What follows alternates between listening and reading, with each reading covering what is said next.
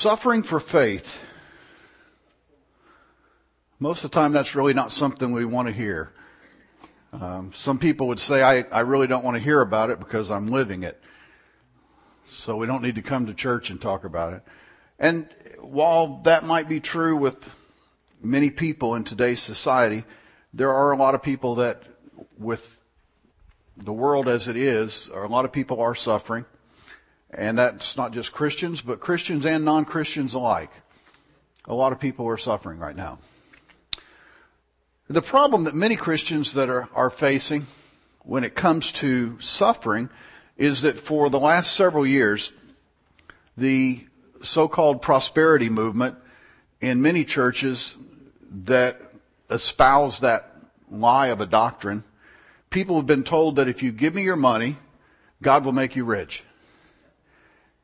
And that's backed up with the person that's making the statement saying, look at what I've got. I've got several mansions and luxury cars, a private jet, and all the other things. And it's the problem is not that God can't do those things, and it's not that God doesn't do those things.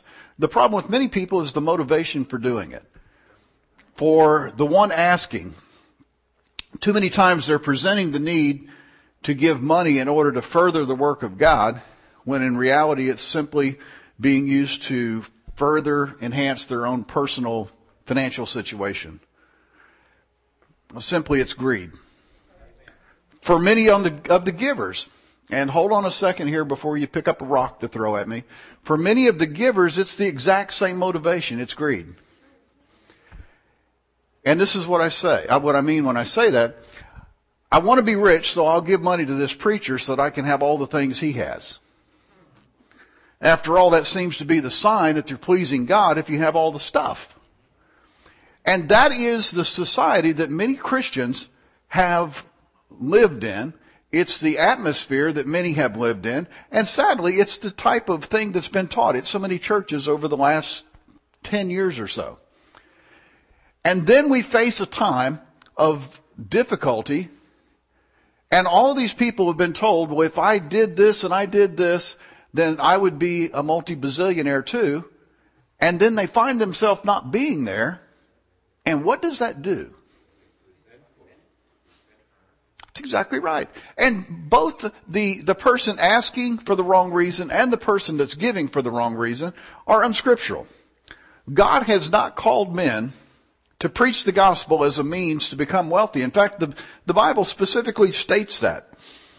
And by the same token, God has not called us to give to those people so that we can become rich. If we give, we give because it's in our heart to give.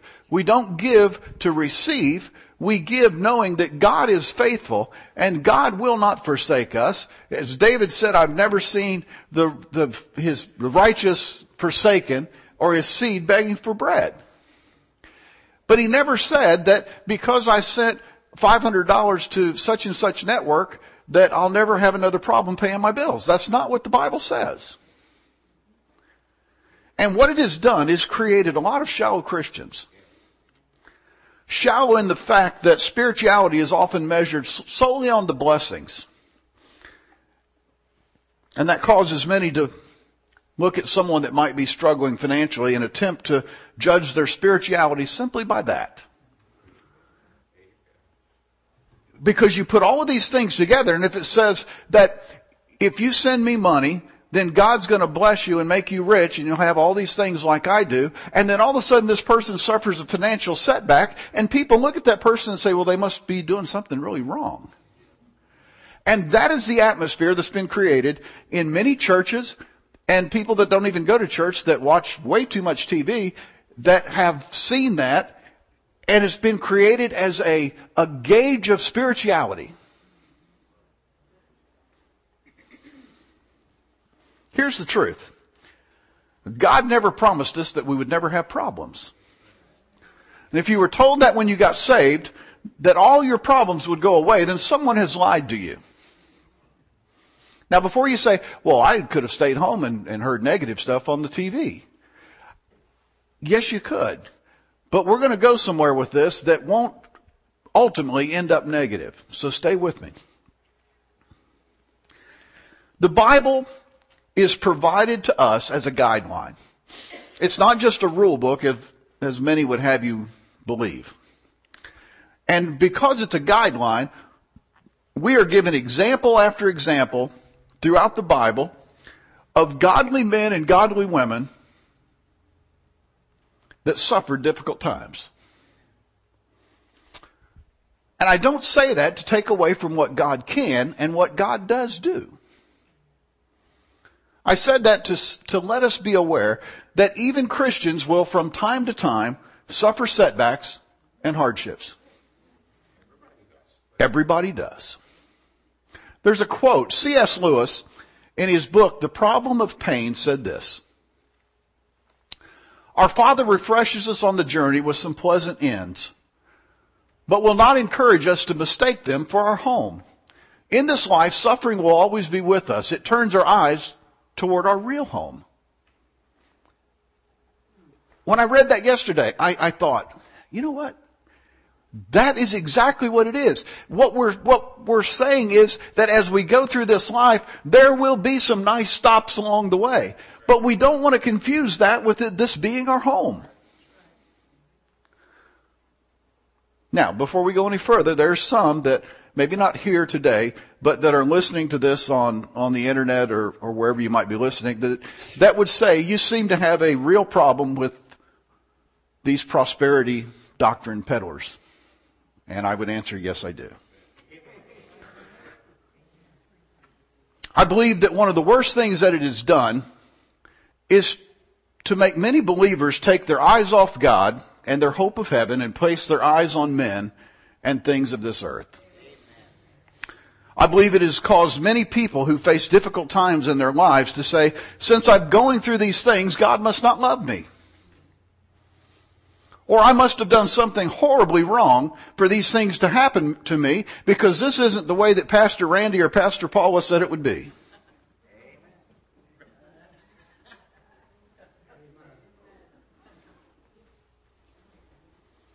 Let me make it clear.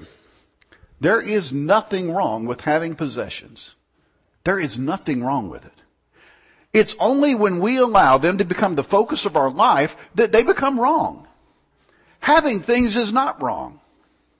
Having really nice things is not wrong. It's when they become what we live for, and when we start focusing on the things of this earth instead of on the things that are ahead of us, and we start thinking that these comfortable little things and these little ends that God has let us stop at along our journey of life is home. Because it's not.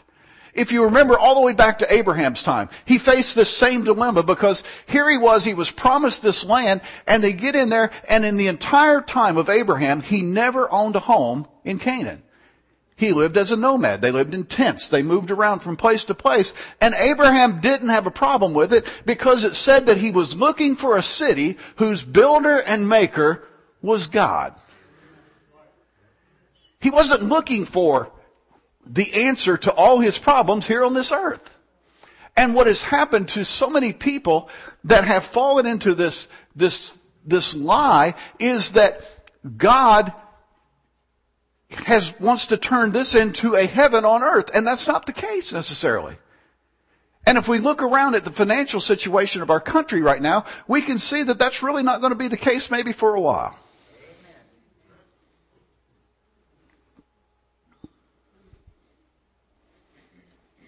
You say, well, it sounds awfully negative. Job was a man of great wealth. How do I know that? Job chapter 1, verses 2 and 3 says this: he had 7 sons and 3 daughters. And he owned 7,000 sheep, 3,000 camels, 500 yoke of oxen, and 500 donkeys, and had a large number of servants. He was the greatest man among all the people of the East. I'm guessing he was pretty well off. So Job was doing really good. Now, before that statement there of all the things he had, look what the Bible said about him in Job chapter 1 and verse 1. In the land of Uz there lived a man whose name was Job. This man was blameless and upright. He feared God and shunned evil. He was a godly man And he was very, very wealthy. In fact, he was the most wealthy person. He was the Bill Gates of Uz. So Job was a good and godly man. And yet, we read the book of Job and we see the things he went through. He suffered to the point of losing everything that he had. And like many people would judge today, his friends and his wife told him, "You must have really done something wrong. Look how God is punishing you." Isn't it amazing that that attitude is carried over all the way to today? And that wasn't the case. The Bible says that he was blameless and upright. He feared God and shunned evil. And yet those things happened. You go, "Well, that's not a very happy story." Well, that's not the end of the story. If you go all the way to the end of the book of Job, chapter 42, verses 12 and 13, it said, "The Lord blessed the latter part of Job's life more than the first. He had 14,000 sheep, 6,000 camels, 1,000 yoke of oxen, and 1,000 donkeys. He also had 7 sons and 3 daughters." Yes, he was blessed in the end. But it was because of his faithfulness to God through his difficulties and because of God's faithfulness to him all the way to the end. It was not because he sent $100 to Benny Hinn or whoever the televangelist of the day was. It was because he was faithful to God. Now, I'm not taking away from us coming to church and giving our tithes. I believe that that's in the Bible. I can back that up with Bible. I can back up giving our offering with the Bible. But what you cannot back up is this promise of, "I give you a dollar amount to give me, and God will promise you back a certain dollar amount." It is not a money exchange.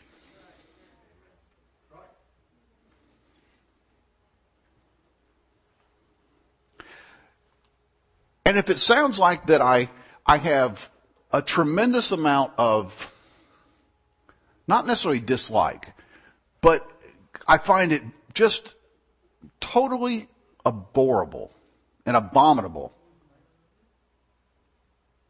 that people will stand in the name of God and do some of the things that they do in today's society. Amen. Not for the fact that they're taking money from people, but the fact of what it does to people's minds of what God really is.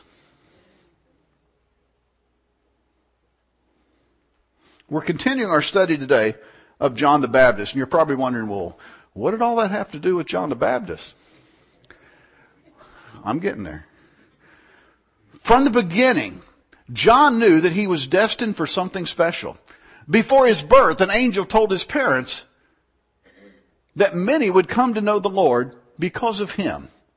It was apparent even to the people of John's hometown that the Spirit of God rested on him. Look what Luke wrote in Luke 1:66. "Everyone who heard this wondered about it, asking, 'What then is this child going to be?'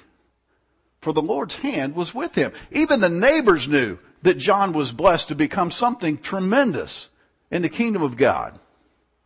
And as we saw last week, as an adult, John wandered around in the wilderness near the Jordan River, and he prophesied about the promised Messiah, or Jesus, and he prepared people's hearts for the coming of the Messiah. And Jews from miles around came across the desert and down to the Jordan River and listened to him preach about repentance and the need for obedience to God. And many of them were baptized as a result of the repentance. No one in all of Israel had a higher calling or deserved more respect. That's not my opinion. That's what the Bible says.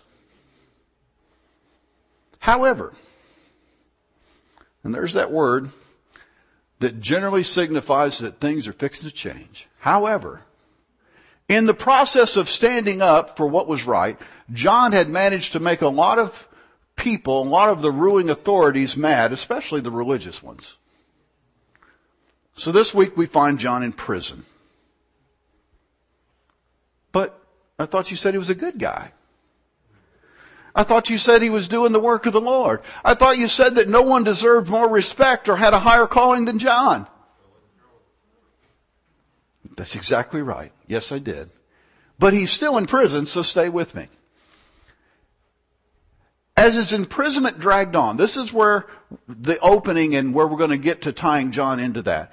As John's imprisonment dragged on, most likely he became lonely, discouraged, and possibly even apprehensive about his future and his ministry. He probably wondered some things like, maybe I've missed the call of God in my life.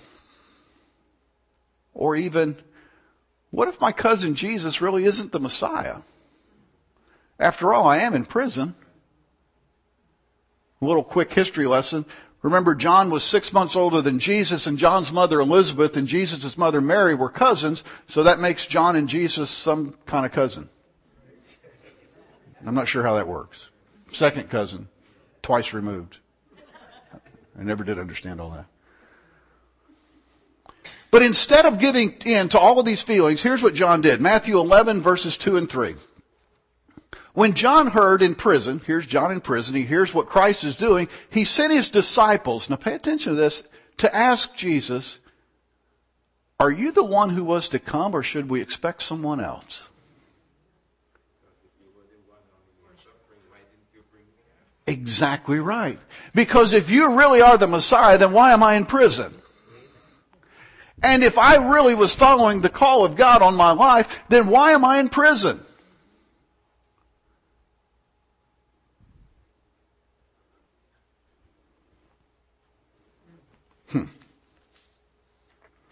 So even John, this great preacher of repentance in his most difficult situation, started to question some of his beliefs. But he questioned it based solely on his current circumstances. So he sent some of his disciples to find out the truth. They go to Jesus and just point blank ask him, John wants to know something. Sure, what does he want to know? He wants to know if you're really the Messiah, or should we start looking for someone else? Here's what Jesus told him to go back and tell John. Matthew 11, verses 4 through 6. And Jesus replied, go back and report to John what you hear and see. The blind receive sight. The lame walk. Those who have leprosy are cured. The deaf hear. The dead are raised. And the good news is preached to the poor. Jesus sent John's disciples back with a very simple instruction. John, remember the miracles and consider what I've preached. And these things alone are enough and adequate proof of who Jesus was. In other words, yes, I'm the Messiah, and things are going exactly the way that they're supposed to go. And John, by the way, continue to trust in what you know is true.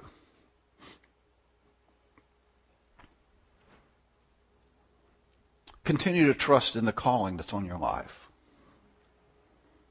And don't give up. Don't judge the power of God by the circumstances that you're in. Matthew chapter 11, verses 7 through 11.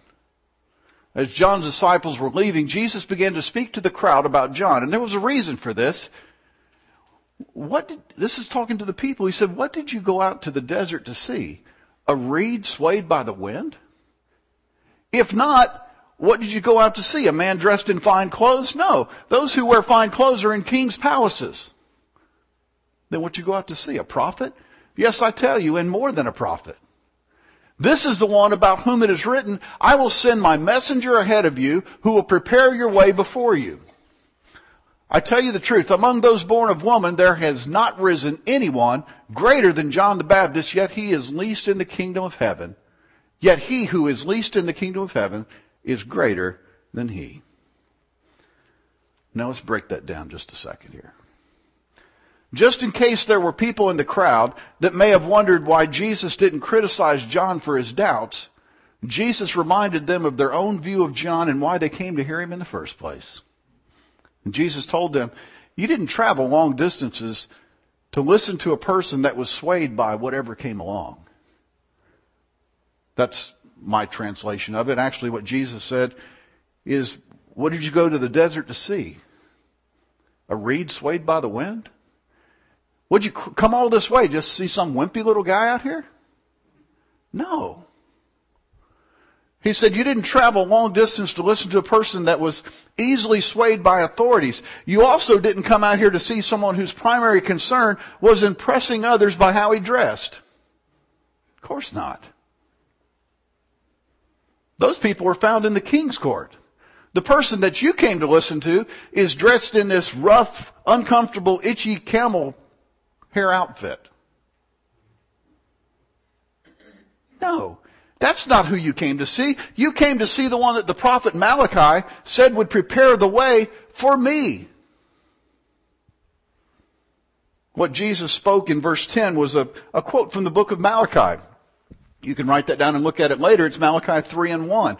Instead of criticizing John, Jesus pointed out John's high standing with God. Look what he said in verse 11. I tell you the truth, among those born of women, there has not risen anyone greater than John the Baptist. So before you start putting John down, you heard it from me. He's the greatest one ever came along. And then Jesus kind of throws him a curveball. He says, even though there has not risen anyone greater than John the Baptist, he who is least in the kingdom of heaven is greater than him. Huh?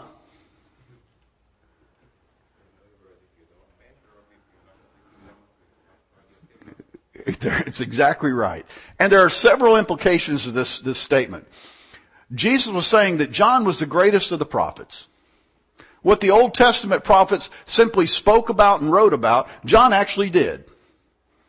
They told the world that the Messiah was coming. John actually introduced him to the world. However, that didn't make him the greatest person in the kingdom of God. Stay with me just for a second. Every believer can and should point to Jesus as the Messiah through his or her discipleship. And also know even more than John about the life-giving gospel. Why? Because those that were to come after John, us, would be part of a new covenant. A covenant through Christ who lived and died. John didn't experience that. Which in turn would make those, us, greater than John was. Because we have a covenant with Jesus Christ through the blood of Christ that our sins are forgiven and we have received power when we receive the Spirit into our life. Amen. So John was the greatest of all the prophets, but the very least that was to come under this new covenant was greater than John.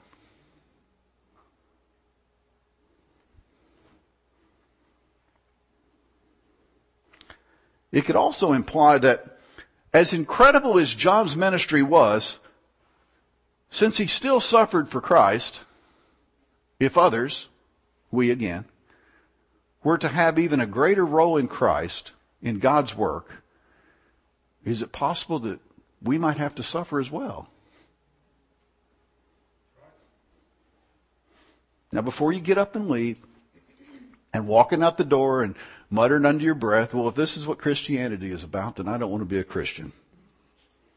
Let me say this. Being a Christian is not a guarantee of hardship. No more than it's a guarantee that you won't have any hardship. But it is a reality that Christians from time to time might suffer through hardship, in spite of the fact that they are followers of Christ. Matthew 14, verses 1 and 2. At that time, Herod the Tetrarch heard the reports about Jesus. And he said to his attendants, this is John the Baptist. He has risen from the dead. That is why miraculous powers are at work in him. Now, as you read that, you stop and go, I guess that means that John the Baptist is dead. When did that happen? In the next few verses of Matthew explains why Herod would think that Jesus was John the Baptist raised from the dead. It's kind of like a movie where at the beginning of the movie, they open up with these several scenes of a movie, and then all of a sudden you see this thing comes up and it says 3 weeks earlier. And then it goes back and it explains all of the events that led up to where the movie started. And that's exactly what this scripture is. It's kind of like we open the passage of Scripture with, John is dead. Well, when did that happen? Now let's go back and tell when it happened. So in the following verses, that's what we're going to see. Here's how it happened, and this is what led up to it. Matthew 14, verses 3 through 11. This is a great story. Now Herod had arrested John and bound him and put him in prison because of Herodias, his brother Philip's wife. For John had been saying to him, it is not lawful for you to have her. Herod wanted to kill John, but he was afraid of the people because they considered him a prophet. On Herod's birthday, the daughter of Herodias danced for them and pleased Herod so much that he promised with an oath to give her whatever she asked. Prompted by her mother, she said, give me here on a platter the head of John the Baptist. The king was distressed because of his oaths and his dinner guests. He ordered that her request be granted. And he had John beheaded in prison. His head was brought in on a platter and given to the girl who carried it to her mother. Herod the Tetrarch was actually named, his name was actually Herod Antipas. He was one of the three sons of Herod the Great. Herod the Great was the one that governed all of Israel at the time of Jesus' birth. Herod the Great was a great guy. He was afraid that he heard that Jesus was born, and he was afraid that Jesus would come up and take over his kingdom. And since he knew that Jesus was a toddler and not knowing exactly who he was or where he was, he just simply ordered that all male babies under 2 years old be killed. It's a simple plan. I'm not sure exactly which baby he is, but I know he's somewhere under that 2 years old, so let's just kill all the male babies under two. Really a nice guy. So this is the son of him that Matthew is writing about. And this guy, Herod Antipas, seems to be a great guy too. It seems that Herod had fallen in love with his brother Philip's wife. Her name was Herodias. And the problem was Herod was already married to someone else, but he wasn't going to let morality get in the way of his passion. So he divorced his wife and married Herodias, his brother's wife. And John was very outspoken about this and publicly rebuked Herod about this. But he rebuked him because it was against the law to marry your brother's wife if your brother was still alive. And Herod responded by throwing John the Baptist in prison. That's where we found him back in chapter 11, in prison, wondering why he was in prison. Because of John's popularity, Herod was afraid to kill him because the people thought he was a prophet, and Herod was like, well, I don't want to kill him. I'll just put him in prison. I'll just shut him up. His lovely wife, Herodias, however, did not share Herod's concern or his high moral standards. So she was looking for a reason and a way to kill John. John was making her look bad. Who cares if she really was bad? She just didn't want it pointed out to everybody around. But the opportunity came on Herod's birthday. Herod and his guests were entertained that night by the dancing of Salome, who happened to be Herod's daughter. I'm guessing that Salome was not doing ballroom dancing. And I say that because most of the time these celebrations in that day were more of an orgy than a birthday party at Chuck E. Cheese. So Salome sounds like quite a wonderful person, much like her dad. After she finishes dancing, and it must have been quite a dance, in front of all his guests, Herod tells her that I will give you anything. Had to be quite a dance.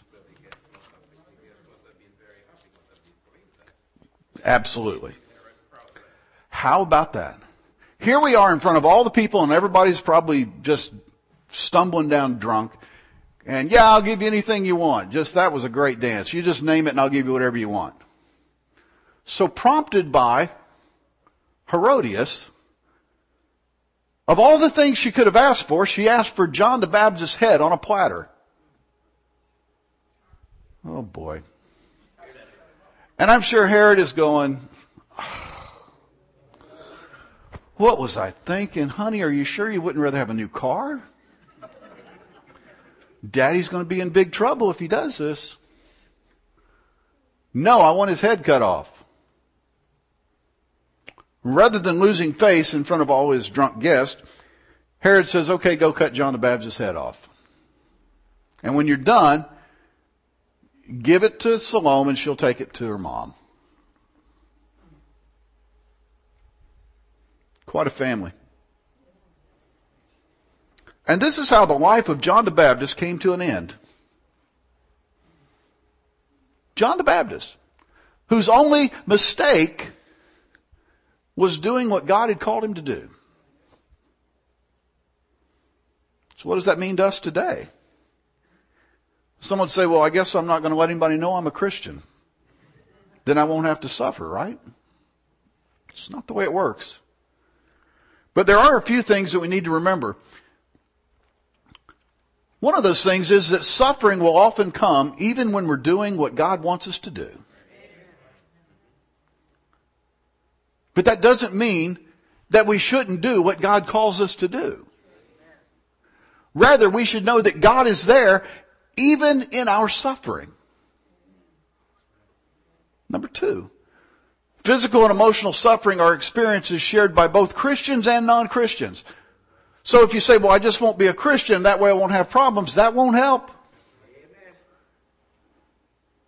No one is immune from suffering. In fact, Matthew 5:45, it says something along the lines that you may be sons of your Father in heaven. He causes his sun to rise on the evil and the good. He sends rain on the righteous and the unrighteous. If you're a Christian or if you're a non-Christian and you walk outside and it starts raining, you're both going to get wet.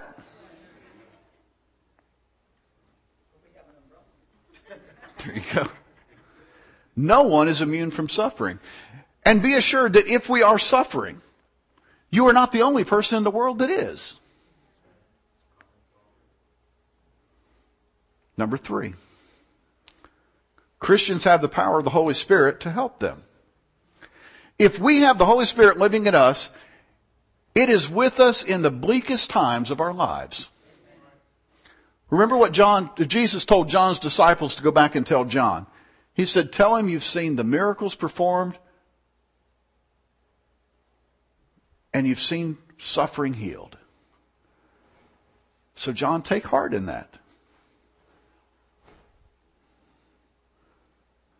Number four, suffering is only temporary for believers. And this is probably the greatest one that you can hold on to. In 1 Peter chapter 4, verses 12 and 13, here's what he wrote. Dear friends, do not be surprised at the painful trial you are suffering as though something strange were happening to you. Hold that right there. Hold it right there. Just because you're suffering, don't act like it's something strange. Okay.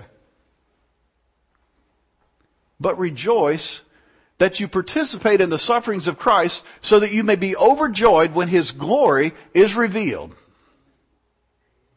Know that this is only for a little while. Know that yes, suffering will come, but know that in the end, his glory will be revealed.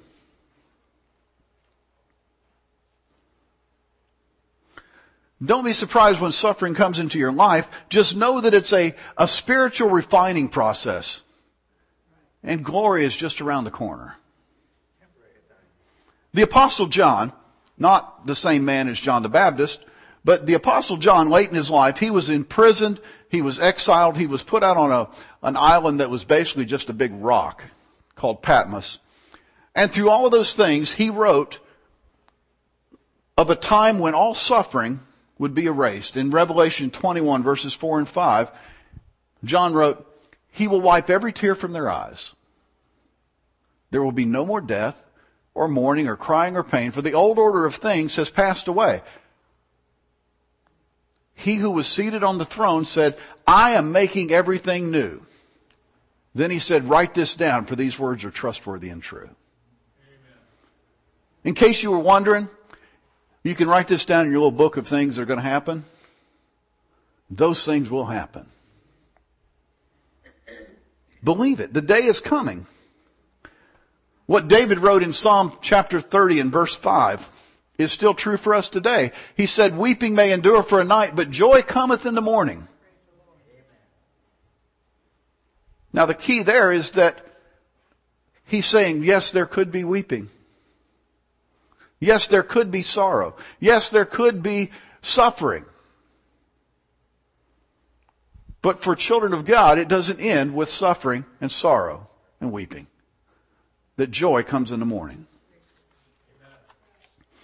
Number 5, God allows trials in believers' lives to mature our faith. Although we would never choose the experience of physical or emotional pain, we as Christians can and should understand and believe that out of difficulty a greater good can emerge. The Christian who experiences suffering yet remains victorious can be a shining example of the power of God. Now, some people might listen to this today and say, well, you can only say that because everything is going so great in your life.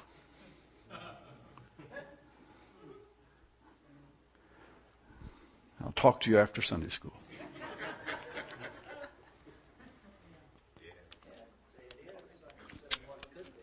But remember this. God is faithful. God loves you. And you are His child.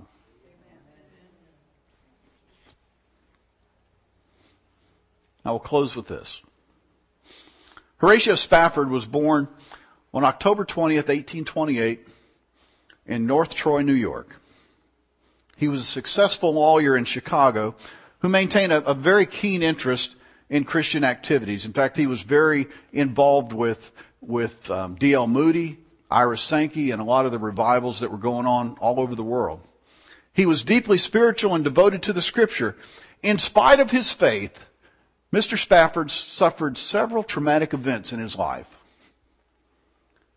The first was the death of his only son in 1871. That was followed by the Great Chicago Fire, which ruined him financially because he had invested hugely in real estate just a few months before along the shore of Lake Michigan. So after all of those things that happened, 2 years later, he made plans to travel to Europe with his family. He was delayed on business, so he sent his family ahead. While crossing the Atlantic, the ship sank rapidly after it was struck by another ship, and all 4 of Spafford's daughters died. He'd already lost his son. He lost all his finances in the Great Fire of Chicago. His wife, Anna, survived.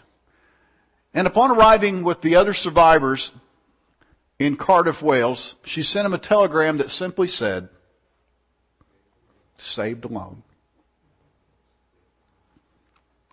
Shortly afterwards, Mr. Spafford boarded a ship to go to meet with his grieving wife.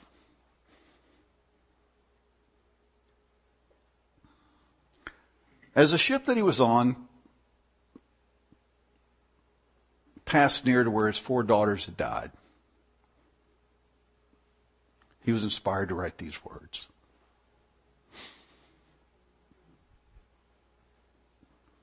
When peace like a river attendeth my way, when sorrows like sea billows roll, whatever my lot thou hast taught me to say, it is well. It is well with my soul. Though Satan should buffet, though trial should come, let this blessed assurance control, that Christ has regarded my helpless estate and has shed His own blood for my soul.